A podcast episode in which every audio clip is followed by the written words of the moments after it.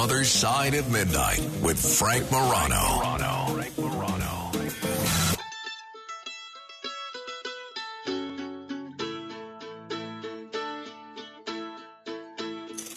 This is the AC Report.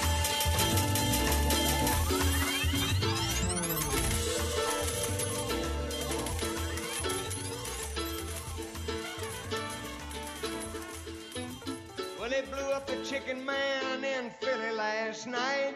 And they blew up his house too. Down on the boardwalk, they're ready for a fight. Gonna see what them racket boys can do. Now there's trouble busting in from out of state. And the DA can't get no relief. Gonna be a rumble And the gambling commissioner's hanging on by the skin of his teeth. Everything dies, baby, that's a fact. But maybe everything that dies someday comes back. Put your makeup on, fix your hair up It's no secret that I am quite fond of Atlantic City, and uh, I like the grittiness of Atlantic City, but there are a whole lot of people that don't, right? They don't like stepping out of a nice restaurant or a, a nice casino and having someone who may or may not be on drugs run over to them and beg for money. They don't like that. They don't like seeing people lined up at a needle exchange facility defecating in the street. They don't like being approached by a uh, lady of the night uh, on the boardwalk. And for those people, there is a city directly to the south of Atlantic City. And some people have, because of the difference in culture and characteristics, uh, but the proximity being right there of, of Atlantic City and the city directly to its south, some folks have compared it as being the difference between East and West Berlin. I am talking about a city that also has a boardwalk, a city which also has an incredibly rich history, and a city who, uh, for the last 120 years or so, has had to some extent its fate inexorably tied to Atlantic City. And I am just thrilled to welcome. Uh, with all apologies to my friend Mayor Rudy Giuliani, the person I contend is America's mayor, the mayor of Ventnor, New Jersey, Beth Maccagnano Holtzman. Madam Mayor, thanks so much for staying up late with us or getting up early. Oh, my pleasure. And I, I loved what you said ahead ahead of uh, me coming on. You're right. Um, by title, I'm I'm a politician, but as a person, I'm not. So I guess that's why I beat to my own drum. And um, I I love Atlantic City because just to give you a little history, I was born and raised in Atlantic City. So were my parents, who are still with us. Dad will so, soon be 89. Mom is 82, and they grew up in the Italian section called Ducktown. So I uh, was born and raised there until I was 10, and then my parents we moved to Ventnor. So I've been in Ventnor since for 50 years because I'm now 60, and um, but I always look at Atlantic City as part of me. Um, I love it too. When I work, I worked in the city until April when I retired because I worked for the the county, and our office was located uh, right in the center of the city. So um, I do. I, I love. I actually, I do have to say that I loved Atlantic City growing up. Um, the casino has brought a whole different spin, but um, you know, positive and negative as anything is. Everything is a double-edged sword, I think. But uh, and I worked at the casinos when I was younger, um, managing restaurants. So, but I have a love for Atlantic City because I was uh, I was raised there till I was ten. You know, I have great memories there. Overall, um, would you say that if you had to pick, on balance, the the legalization of casino gambling in 1970s, there was a lot of big promises about what would come: economic activity, uh, some tax relief, jobs. Overall, would you say the legalization of casino gambling w- has been a net positive for the city and its residents, or a net negative? I would have to say, you know, I'm like old school, so I would almost I have positive in ways, you know, economic development is always positive, but the negative is I, I they tore down the most magnificent, magnificent hotels, hotels where my grandfather was a uh, plaster worker, and the work that he did in those hotels, they were just beautiful. They the, the buildings themselves were pieces of art. They were all torn down, and um, I like I said, I think Atlantic City brought jobs. It brought um, you know the economic development, the revenue, but um, it also brought a lot of negative. It did. I think so. Mm-hmm. Uh, I, I remember as a kid working on the boardwalk. Of course, my dad always had us. There's four girls in my family. We always had to work for someone that my dad knew, because dad, you know, Sicilian. So we didn't work for yeah, we didn't work for somebody that just a stranger. So, uh, and I remember growing up and working on the boardwalk and at 14, 15, Frank, you know, walking the boards at 11, 12 o'clock midnight and walking down to see one of my cousins that worked at the Kohr Brothers. You know, uh, would I work walk on the boardwalk right now at midnight? No. I, I betting you would walk on the boardwalk of Ventnor City, though. Absolutely, absolutely. Um, you know, I mean, there's, you know, no town is, you know, totally safe anymore. Uh, unfortunately, you know, I think a lot of a lot of the world has turned upside down. Just be, a lot of mm-hmm. a lot of uh, a lot of areas, a lot of aspects have be, become unglued, um, and I think a lot of that is because of um, the way other generations after me. You're a lot younger than I, but um, you know, I was raised, you know, typical Italian household, and uh, you know, raised to you know basically honor, loyalty, respect, and um, and your word. You know, your word. My dad, you know, drilled it into us. You know, your word is who you are. It's your character. It's your integrity. So, um, you know, I give my word. I I, I never go back on it. Never. I mean, I gave my word to a family before I got in office, and um, I held to it.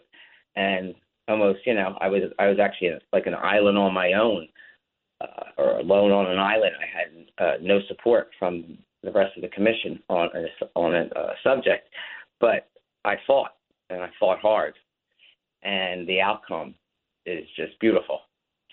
So um, I Well- think you know the newer gen. I think my my son's 18, and honestly, I look at him and the way he is. That generation's different. Um, I always tell people, you know, with different movements that have happened in the world, you know, probably know what I'm talking about. Um, you know, it's funny because I'll say to people that, um, family and friends, I said, you know, everyone will be equal when we stop using adjectives to describe people. And, you know, my generation, you know, they describe people they meet someone.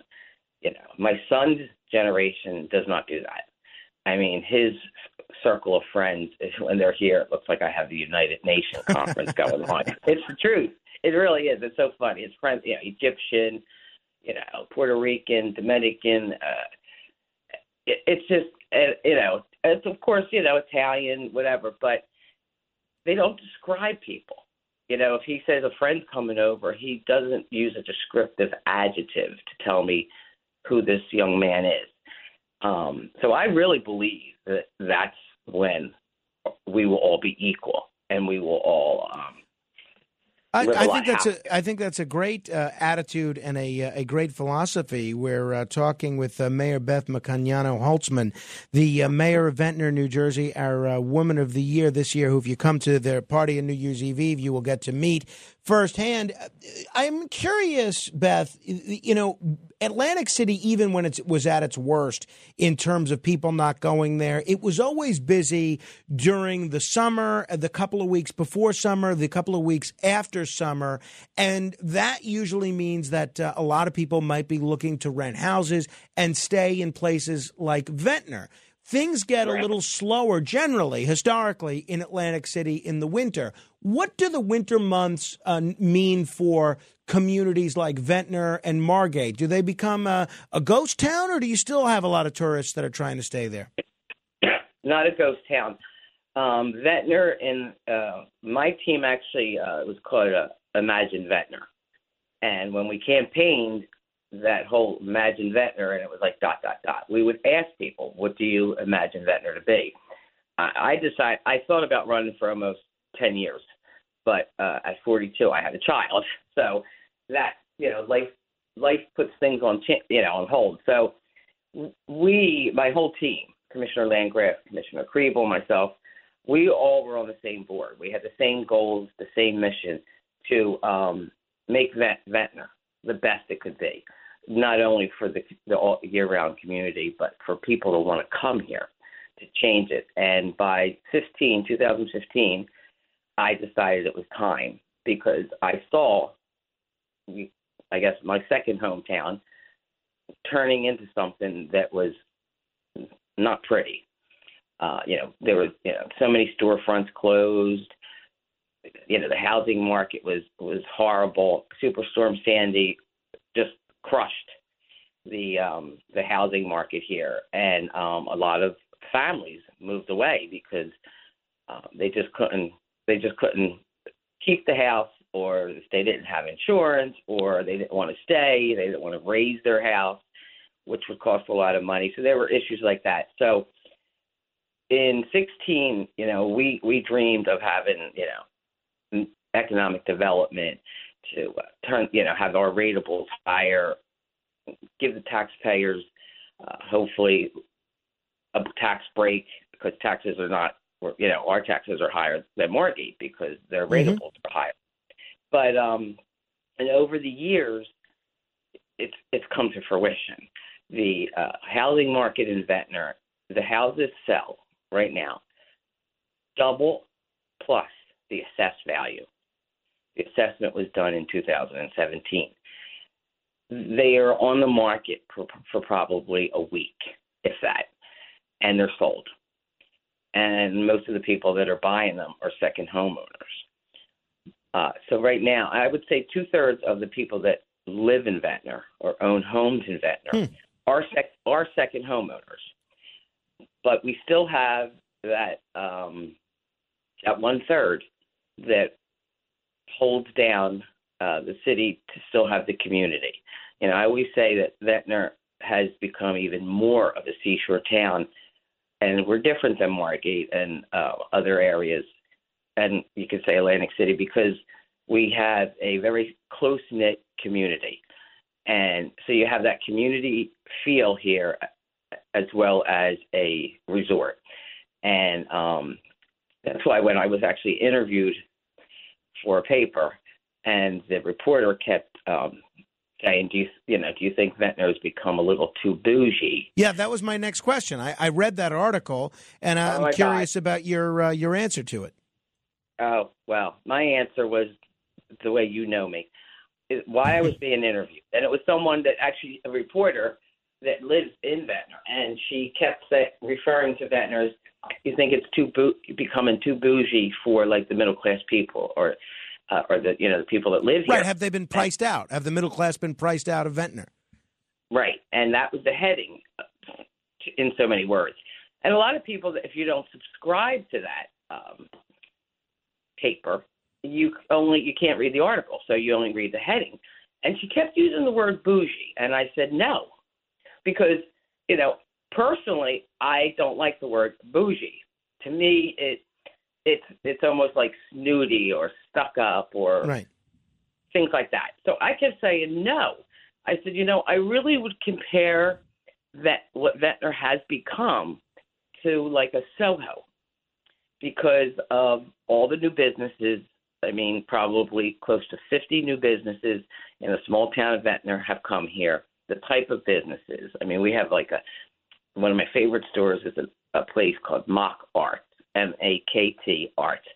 It is all handmade items from local artists, and I could go in there and get in trouble. And uh, I became close. I became friends with the business owner she actually um, makes a special logo for me, and I give all my nephews. Now they have steady girlfriends. My son, you know, family members. I have sweatshirts, hoodies made for them, and that's become a tradition. ironically, though, this year I said, you know, I really like the Ventnor logo. It, it looks like two fishes. I said, you know what? I really like that. I want to just go with that this year. Don't don't make me something new.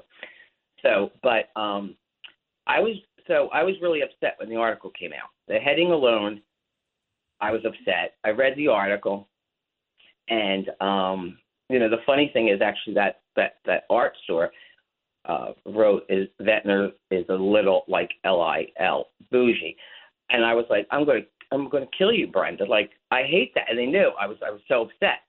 So my out the, the way I responded to the article was, I text the reporter, and I said, basically, Ventnor is not bougie. I don't look at it as bougie. I don't even want it to be referred as bougie.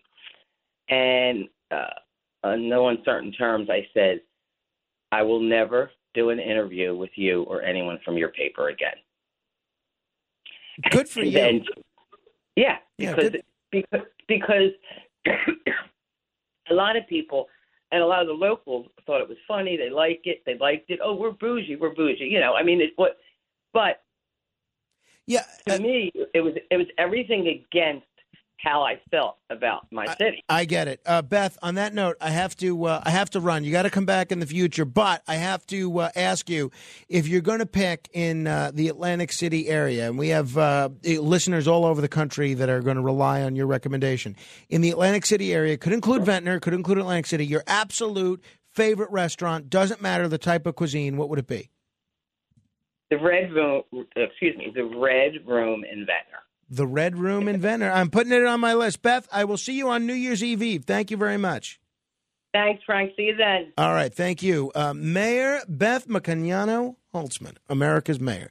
Uh, and uh, Ventnor offers a beautiful boardwalk as well. 800 848 9222 if you want to comment on this or anything else we are uh, talking about. We've covered a lot of ground already, and we'll take as many of your calls as we can. 800 848 9222. This is The Other Side of Midnight. Straight ahead. The other side of midnight. Midnight.